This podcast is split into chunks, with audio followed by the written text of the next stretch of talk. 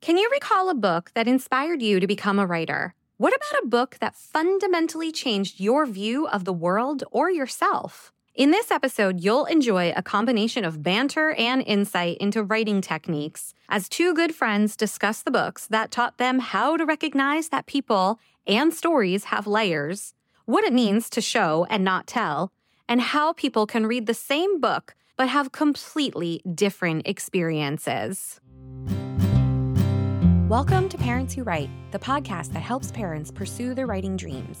I'm your host, Erin P.T. Canning. I'm a mom of two young boys, a writer, editor, and writing coach. My mission is to help you regularly make time for your writing, find your voice again, and confidently share your stories so that you can own your identity as a writer and be a happier, more patient parent. Thank you for joining me for another episode of Parents Who Write. And today I have with me my dear friend Maria Secoy, who is a three time author. She just released her third fictional book today. So, congratulations. Thank you. Standing by Stephanie is live now. Uh, you can get signed copies on my website, or it, of course, is available on Amazon and Kindle Unlimited. I loved that book. I am so proud of you, my friend. So, we are here today to talk about books we love and books we hate, which is comical because when I told Maria that I wanted to do an episode of just she and I talking about books, uh, you you kind of had a panic attack.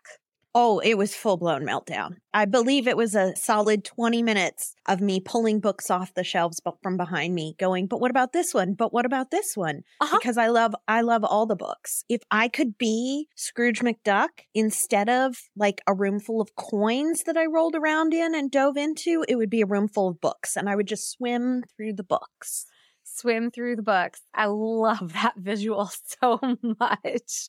On that note, do you want to go first? And do you want to pick your book that you love or your book that you hate? And why? That's the other important part of this. I really think it's important to look at books that resonate with us and don't resonate with us because they teach us a lot about our writing. Any thoughts to add to that perspective, Maria? Okay, back up. I am an avid reader. I am one of those what we call whale readers who frequently consumes five to seven books per week. I was that kid who was constantly having their book taken away in school for reading at inappropriate times. I love it. That means when you ask me to pick a book that I love or a book that I hate, my brain immediately starts sifting through a catalog we're talking a solid 20 years of at least 50 books a year. Oh my goodness. Well, uh, yeah, uh-huh. it's a uh-huh. lot of books. And so for me to narrow that down feels overwhelming and impossible. But no, no, no, but you still didn't answer my first question. I know I'm going there. Okay. I have many, many different sets of criteria that I use to evaluate books. Mm. For tonight, I am going to stick with the criteria of books that changed who I am as a person. Ooh. Not just books that I loved, not just books that resonated with me, not books that I enjoyed the language of, but books that fundamentally shifted the core of who I am and who I have come to be, what I do with my life, how I view the world. So major impact on my life that has created a ripple effect that has changed my career, that has changed my opinion on things, that has changed the way I relate to people, the friendships I create, the mentor mentee relationships that I have. So the two books that I, I want to talk about tonight, I'm not going to dive in to the core language of them. Whoa. Because in both cases, they are less about the language and more about the way they hit me in the core soul of my being. Wow, you had heavy. I went pure entertainment, but okay. well, I it's funny because I know what your favorite book is and it's the one that I'm going to choose to talk about tonight that I hate. you know what? You mentioned a book that you love and it's one of the books that I absolutely loathe. So it's okay. I love the look on your face. All right. All right. Yep. You want me to jump into my first book? Go into your first one. Okay, so I want to start with the book that I love. Okay. Because I love Fat Kid Rules the World by K.L. Going. Ooh. She is not a prolific author. In fact, I believe she has only released a few books, and this particular one came out in 2003. Oh. So this came out 20 years ago, and I don't think she's done a whole lot since then. However, she is of our generation. She is a huge Nirvana fan. Mm-hmm. The main character in this book is loosely based on Kurt Cobain. Okay. And and there's an excerpt that I have to share because there is a piece that I'll explain how this changed my life, but first I have to share this one little excerpt. It is a young adult novel. So we have two boys. We have Troy, who is fat and a mess and incredibly self-conscious and socially inept on a good day. And then we have Kurt, who is homeless, destitute, drug addicted, pill popping, hot mess in a whole different way, but he's also a rock star, specifically a punk rock star. Mm-hmm. And the two of them are at this diner, and Kurt is trying to get Troy to play the drums for his band. And Troy is like, but I don't know how to play the drums. and Kurt says, that doesn't matter. You are punk rock. Ooh. And Troy is like, but I don't know how to play the drums. So they're sitting in this diner and Kurt is trying to explain to Troy how he is the essence of what it means to be punk rock. Okay. I'm going to kind of set the scene for you and then I'll go into the very specific example. So Kurt tells Troy to watch this couple. And Troy is like, uh, they're two beautiful people. She's sexy. He's attractive. And Kurt shakes his head. You're not watching them, he says. You're watching you. If you were watching them, you'd see it.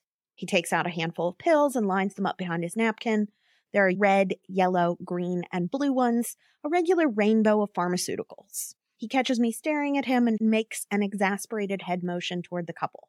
Their food arrived 15 minutes ago, but they're not nearly done eating. I wish they'd hurry up. The woman only has an omelet with some kind of vegetable in it, and the man ordered the pasta. They're talking a lot, and they both eat slow and sexy like people on television. The woman sits on a bar stool with her legs crossed and takes one bite every two minutes. She chews carefully, as if she doesn't want anyone to see her swallow. The man does the same thing, only worse. He stops altogether for long periods of time and says things that make the woman tilt her head back and laugh. I roll my eyes. They're both super skinny, so in my opinion, they should just eat and be done with it. What the hell do they have to worry about? They're pretty dull to watch. All they do is take turns tossing their heads back ceremoniously. Kurt nods and takes a bottle of NyQuil from a fold inside his shirt. He drinks about a third of it, and I glance over at him. Is that such a good. Are you watching? Kurt interrupts. You're not going to see anything if you don't watch. Watch how they eat. Think how you feel when you eat like that. Well, that's easy, I think. I don't ever eat like that except when I'm in public and I'm nervous about people watching me, like when we went to Dad's retirement dinner. I pause. The woman pushes the remains of her omelet around on her plate, and the man takes a forkful of pasta. I've watched them take a hundred bites already, but this time I notice the way the woman glances at the clock, at her reflection in the window, at the door. I notice the fact that the man still has his jacket tied, even though they've been sitting there for half an hour. I notice the small run starting just above the heel of the woman's shoe. I look at Kurt, but he has his head down on the booth, so I narrow my eyes and keep watching. Then I see it. I see it out of the corner of my eye as the man moves his fork toward his mouth. He's talking to the woman, and he looks like the same pompous a hole I've been watching for the last hour. Truly.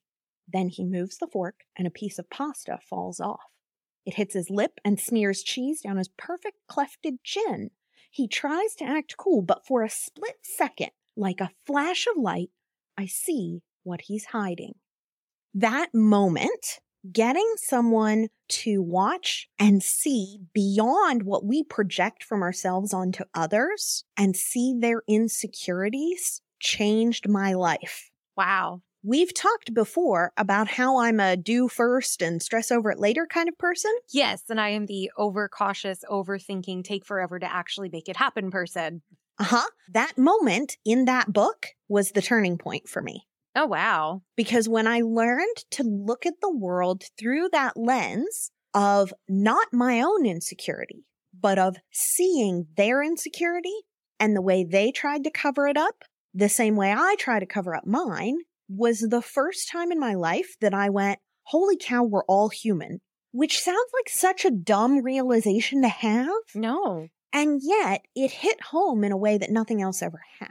Mm. Because when we see, I, I actually did an experiment after I, I read that section of the book. It was so profound. It hit me in exactly that spot that I went to a coffee shop and I sat and I watched people and I saw that moment with every single one of them. Wow. And I went, we are all actors on a stage. Mm. I get it now. And it changed my life. It completely changed my approach to everything that I do. And that's where that confidence came from to like plow ahead and just forge your own path and make it happen. I also love, there are also some fantastic literary moments in this book. There is a dad who's a former military guy who's very regimented, the ultimate rule follower. And at one point, because Troy, being a fat mess of a kid, is like the opposite of what we're supposed to be, he and his father have a very rough relationship. But a big part of the book is them finding some common ground. Mm-hmm. And eventually, at the end of the book, the dad comes around and decides to help them break Kurt out of the hospital. However, because his dad is such a rule follower, even though they're sneaking Kurt out of the hospital in a way that would technically be considered him kidnapping this kid, he insists that Kurt ride in the wheelchair until they get out front because that's the hospital rule. so, forever and always, that was my model. Like when you ask, how do I craft my characters? I think about that. That we have a character who is so fundamentally determined to follow the rules that even when kidnapping a kid and breaking him out of the hospital, they're still going to make him ride in a wheelchair because that's the rule. That kind of complexity, that kind of depth paired with that idea that we're all actors on a stage. And that holds true for our characters in books as well. Gave me the first full understanding, the first full glimpse into the layers and what goes into building the layers of a human being that is one of the things that I love about Adeline that one of her coping mechanisms for being pulled into this other world with all these different expectations is that she has a dance background. And so she tries to tell herself, especially at moments where she feels judged and watched, that she's like, just put on a performance. It's just like putting on a performance. And that's what helps get her through those. Yeah. And you were like, why is she a dancer? Cut this out of your book. And I'm like, no, it's important. I'll bring it in sooner. And that's where the writing craft comes in. Yeah. Because that's a whole separate layer is our ability to communicate that with our readers. Exactly. But it was just funny because you're like, this just doesn't make any sense. Get rid of it. I'm like, no, okay, I get it. I got to make it more important. I got to bring it in a lot sooner. so, yes, now you get the first hint of her having a dance background in the very first chapter. So, there you go problem solved. Awesome. And then also just the irony of the fact that here you are with releasing book number three, and I am carefully making my way through book number one. yeah, book number three was quite the adventure. Book number two, when they say book number two is harder to write than book number one, they are not kidding. Yeah. Book two is brutal. Book three, on the other hand, I went from concept to rough draft in 20 days. I went from concept to fully published in a month and 23 days, less than 60 days from, oh, Schnikes, I really need to write my next book, to happy book birthday to standing by Stephanie in what, like 54 days, I guess? That's what also blows me away on how quickly you did it. And I genuinely, genuinely love that book. So, okay, you know the book that is one of my all time favorite books, and you loathe it, and it's okay. You can tell me why, but it's Pride and Prejudice. You can do your roll face, fine, whatever. No, I'm going to tell you why I utterly and completely love this book. Suck it up. Okay. I will sit here with my I just bit a lemon face and, and try not to judge overtly. But no, on the inside, there's some hardcore judging happening.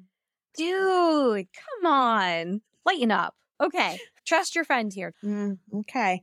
Do you remember me once telling you that one of my all time favorite things in a book or moments for a character is when people underestimate them and uh-huh. then they prove to be the right stuff.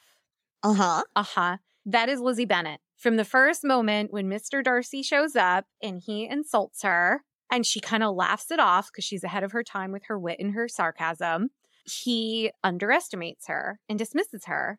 And she proves out to be exactly what he wants and needs. I love the fact that she challenges him and I also, in terms of writing, absolutely and positively love his horrible first proposal when he shows up when she goes to visit Charlotte, who married Mr. Collins, and he finds out that she's there and he shows up and he's horrible with his proposal because it's all about him.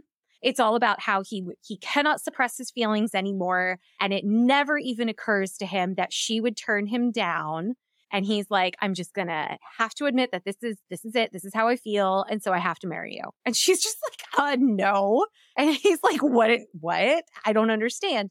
And what I particularly love about the writing in that scene is it really highlights how much that book does showing instead of telling. And so before the horrible proposal, he starts asking her questions about her family and every time he thinks like, oh, great, I can get her away from her horrible family that I'd never have to deal with, he moves closer to her in the scene.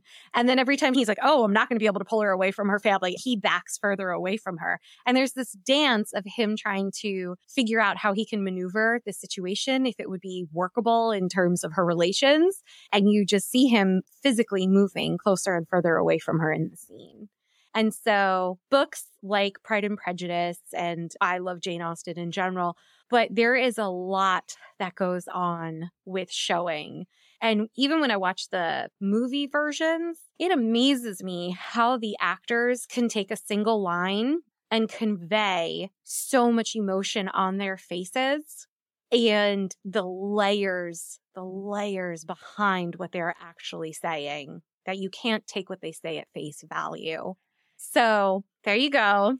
But I also love that Lizzie puts her foot down and she's like, no, dude, you're a jerk. And Mr. Darcy's like, wait, what are you talking about? And he does change and he earns her affections, which I love. And I love the fact that at the end, when he proposes a second time, it's not about him, it's about her. And he says, You're too kind to trifle with me. If your feelings have not changed in the matter, then one word from you will silence me on this topic forever. Like he's like, I will respect your feelings on this and I will leave. Because he's concerned about her feelings at the end, not his. So there you go. I will forever love Pride and Prejudice. Okay, I have to point out a really interesting perspective here. Okay. You love your book because of the many layers that are shown instead of told. Mm-hmm. I love my book because it explains those layers. oh, that's pretty cool. Think about that for a moment you're talking about this dance and how it subtly reinforces. And I'm talking about a guy who, for the first time, sees that there are layers. wow. Fun time. Okay, then. So this segues into our next book because as you know, the book that I am choosing to discuss tonight as the one that I hate is Pride and Prejudice. Oh, it hurts. I know. I just want you to know that while I'm listening to you, I will have a look of non-judgment on my face, but know that I'm judging you. That's fair. I can't argue with that. Okay. I fully respect your opinion. It's okay. In my case, there are three things that cause me to hate Pride and Prejudice. Go ahead. First of all, this one's a silly thing, but sometimes it's the silliest things that have some of the biggest impacts. Mm-hmm. And I will also come back around. I will explain which of these three things ultimately changed my life and my career and my perspective on the world. Oh my God, you have to keep it deep the whole way through. Okay, fine. Literally, Pride and Prejudice changed my career choice. Oh my God. Okay, talk to me. Okay. So, first of all, when I told you I've always been an avid reader. Uh-huh. When I was too young, I have no idea how old, but too young, I ended up with a copy of The Hound of the Baskervilles, mm. Sherlock Holmes. Okay. And in chapter one, not only was there the storyline, but there was also a picture of the hound, which looked like this demon, and it terrified me. And I had nightmares. Oh. For years. Okay. So Sherlock Holmes is not for little children. Got it. Right. Okay. And I love Sherlock Holmes now, but at the time it was a big no. It was just too much for my little brain to deal with. Okay. I mean, I literally did not sleep. My parents got to the point where my mom would like have to sit in my room and I was way too old for that. It Aww. messed me up. Okay. Okay. So I am already predisposed to despise English literature, British English literature. Okay, got it. Just know that going in. Okay. So then I hit high school. Again, avid reader, always getting in trouble for having a book in my lap. And I'm in English class, which logic would suggest should be a place that I would not get in trouble for reading. And yet my teacher assigned Pride and Prejudice. It was an immediate no from me for a whole bunch of reasons. Again, predisposed to despise British English literature. Been traumatized. Okay. Yes. So know that I had that going in. Second of all, when I didn't get interested in the story right away, because remember, at the time, I mean, not that I'm a whole lot better now, but I've figured out a little bit, but especially at the time, Fat Kid Rules the World hadn't even been published yet. So I still had no understanding that like there were layers. Mm-hmm. So I was only reading Pride and Prejudice at the most superficial level, which meant it felt like a lot of description that was really boring about nonsense that I didn't care about. Oh, So I would read my own book. And every day my English teacher took it away from me. And every day I got in trouble. And eventually she started calling my parents. And then came the day when I got sent to the office over it. And finally it all blew up and the teacher sat down and she was like, you are reading the wrong book. You keep getting in trouble because you are reading the wrong book. Pride and Prejudice is the right book for you to read right now. Well, that's going to make you hate the book. Exactly. Raised every hackle I had. At that point to this day, and I kind of hate to admit this, I don't think I ever finished the book. Wow. I think I put my foot down and just, I had very little control over the, like, you have to show up at school, you have to, but by golly, nobody could force me to consume those words. I challenge you to read it as an adult and finish I don't it. know that, But you know layers now. And I've told you about all the showing that's involved. And but there's so much baggage associated with this book. oh, So, because of that book, I told you it changed my career path. yes. So, fast forward a few years, when I became an English teacher, I started out teaching little kids because I was committed wholeheartedly with every ounce of my being to never force a child to read the classic canon. When I became a middle school teacher, I focused on YA lit. I encouraged choice among my students that was actually what led to me doing the research into writing workshops because I Mhm. was already running reading workshops to allow as much autonomy and free choice among my students as possible. I had a very strict policy that I never, ever in my entire career as a teacher, never once did I force a kid to read a specific book. I absolutely forced kids to read, but I let them pick which book. Okay. So on that note, I absolutely love that Pride and Prejudice gave you that experience where you could create such fantastic reading opportunities for your children and that Pride and Prejudice could be the catalyst for creating an open-minded environment. Well, and big picture, I mean, talk about the power of reading, talk about the power of literature. Uh-huh. Never, never doubt that, both positive and negative. Yes. I, these two books, one that I never even finished reading, Uh-huh. both completely changed the trajectory of my life. Yes. Okay. But do you understand the hand scene that like all romance writers go crazy over from the Keira Knightley version? I don't know the hand scene. Okay, wait. I have to explain the hand scene. So, because it's back in the day, right? It's improper to be touching anybody. Like, there is no, like, oh, you're so funny, and like touching their arm. And Mr. Darcy has been suppressing his feelings this whole time. And she turned down his proposal.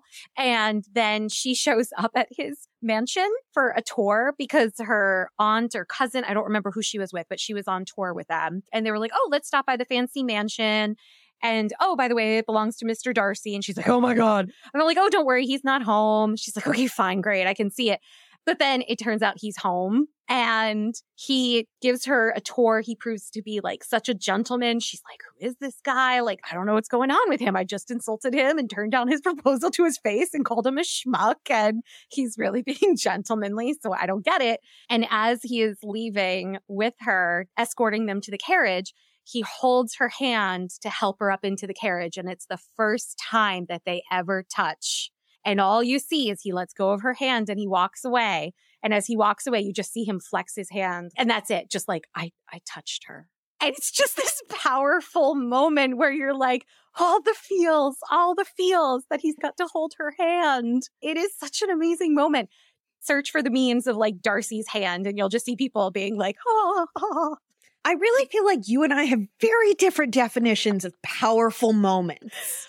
Because they are in such a confined space, right? So that moment takes on so much more meaning because they are in a confined space, in a confined Okay. society, in a confined view, whatever.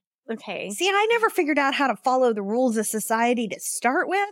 It, so it just, I, I hear that and I'm like, so you're telling me the dude is a moron and the girl can't figure out how to reach out and touch somebody? Well, no, because there's no circumstances where he would have held her or touched her. She's not the moron. He helped her up into the carrot. Okay, fine, stop, move on. I give up. I'm done with you. I love you. If you need me to come up with another one, I could, but it's hard because most books I love, at least on some level. uh-huh. Like, okay, Beowulf, I hated. it was okay. I hated it. I didn't enjoy it. Yeah. Canterbury Tales, I enjoyed pieces of it. Pieces. I 100% agree with you on that one. Pieces. Yeah. There have been several modern KU romance novels that I have DNF'd, but it's typically because of really bad writing abilities, Mm. not because of the story, but because they don't understand the difference between show and tell, because they didn't bother with an editor, because there are too many grammar errors and typos for me to get through the book. that is painful.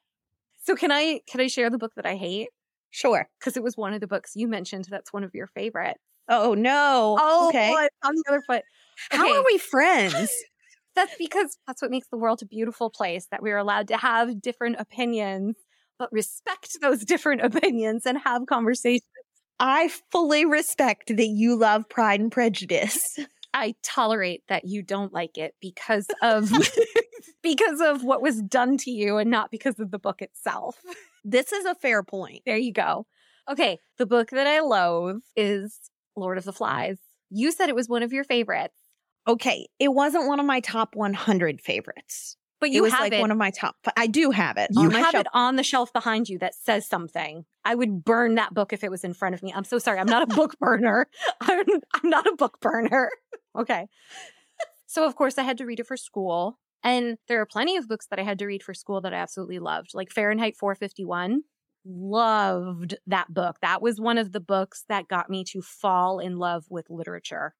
But Lord of the Flies frustrated and angered me and I don't even remember the book perfectly well by any means, but I remember how utterly horrified I was what happened to Piggy. I know that kids are vicious, but the fact that they could become that horrible and inhumane and lost to all reason. And I know that it is, what's the word I'm looking for? satire. Oh, yes, right. Okay, fine. Yes. That it's a satire.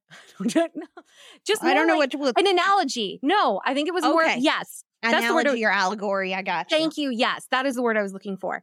For how we as a society can be. I get that. But just to see it with children and just how vicious they got. And I was the fat kid. So of course I was horrified at what happened to Piggy and the lack of communication. And like, I can't stand books where the whole crux of the problem is that the characters can't just talk to each other and resolve the matter.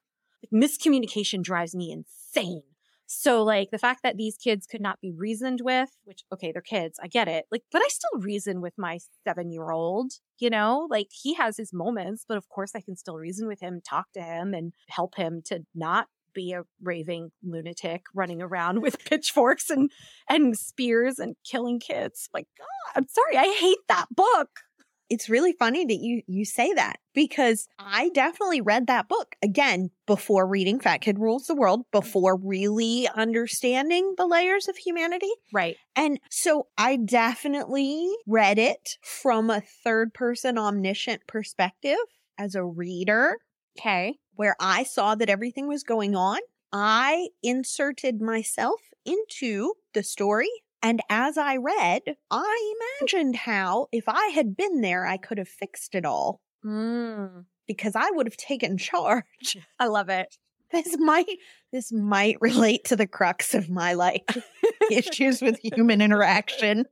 I'm gonna get these kids to listen to each other, and I'm gonna Oh no. no. I, I, at no point in time did I have any expectation of them listening to each other. But I had 17 different plans for how they were going to listen to me. And I was going to beat them into submission and make them do what I said so that we could all survive and build a totally functional society there. And it would all be okay mm-hmm. because I would be in charge and that would fix everything. There you go. Oh my God, I love it. Yeah, I really might be a little messed up. Okay, no, seriously, how can you tolerate that book? I just, it's so depressing and horrible and See, but again, when you put yourself in it, and you No. imagine yourself as the hero of the story. no, I just picture all of the kids killing me instead of Piggy. See, and that's the difference. It's all oh. about how we. So, okay, Rosenblatt's theory of reader response. Oh, we're taking this up a notch. Can't help it, I'm a nerd. So, Rosenblatt's theory of reader response is that we all bring our self into every book, Uh huh. and that reading is ultimately a two way street. Mm-hmm. It is absolutely an exchange between the reader and the words on the page. Mm-hmm. And so you brought something very different to Lord of the Flies than I did. Yes. Just like I brought something very different to Pride and Prejudice than what you did, That's fascinating. which means that we experienced completely different books, even though we were ultimately reading the same words. Mm-hmm. Well, to be fair, you weren't actually reading Pride and Prejudice, so you didn't really read the same words, but you know, that's technical. I mean, I read, I read some of it. I read bits and pieces now and First then. line is brilliant. Okay. She's being sarcastic in the first. You are the queen of sarcasm. Actually, no, Michelle Summers with her book coming out in April, she is the queen of sarcasm. This is true. Nobody holds a candle to her. Yes. Yeah, I don't remember the first, but I was so disgruntled about the whole thing. I know. You don't remember the first line? No. It is a truth universally acknowledged that a single man in possession of a good fortune must be in want of a wife. Of course, they're looking for wives. Was he sarcastic from the first sentence? I never got the sarcasm in it. Yeah, read it now. I just thought it was very pompous and No. very like, yeah. Nope, totally sarcastic. She was a woman out of time, ahead of her time. Can I share one more? It's not a book though. Okay, go ahead. Jonathan Swift's Modest Proposal. It was published in 1729 Mm-hmm. to show you that I am capable of reading things not written in the 20th or 21st century. I didn't doubt that, but okay. But seriously, if you have not read Jonathan Swift's Modest Proposal, it's free through Gutenberg Press. Like it's old enough, there's no copyright anymore. Yeah, yeah. For the love of words, go read it. He will convince you that we should eat babies. Oh, you remember you telling me that the creepy one? Yeah, that's talk about a satire. It's not creepy at all. It is satire. Yes, There's nothing creepy about it. It is the perfect model and example of satire, and you will be like, yes, we should eat babies. this is terrible. Oh my goodness. All right. Well, I already know what other books that I would mention in the future just based on this conversation. I'm hearing that we should repeat this like I don't know monthly every couple of months but we we should repeat this conversation numerous times with where we choose different books and yeah maybe going forward we do set criteria Mhm. like the language of what book had the greatest impact on you as a writer Or like characters or plots Favorite. that really surprised us. But I'd also love to do one like movies because it's writing, right? All forms of writing. my problem is I don't watch that many movies so that's Uh-huh. really hard for me All right. Well, thank you so much for joining me and drinking wine in front of me when I don't have access to wine at the moment. So, you know, hey you have DoorDash I don't that's true. you could totally DoorDash wine I'm just saying Well, on that note, we will chat next time with some sort of parameters. You choose. You choose the parameters. Okay. Peace out. Have a good one. Thanks for tuning in to another episode. Looking for a community of passionate writers who understand your goals and struggles? Join my exclusive Facebook group, Parents Who Write, where you can join weekly group writing sessions and find writing prompts, writing resources, and free weekly tutorials. Click the link in the show notes to join the community today.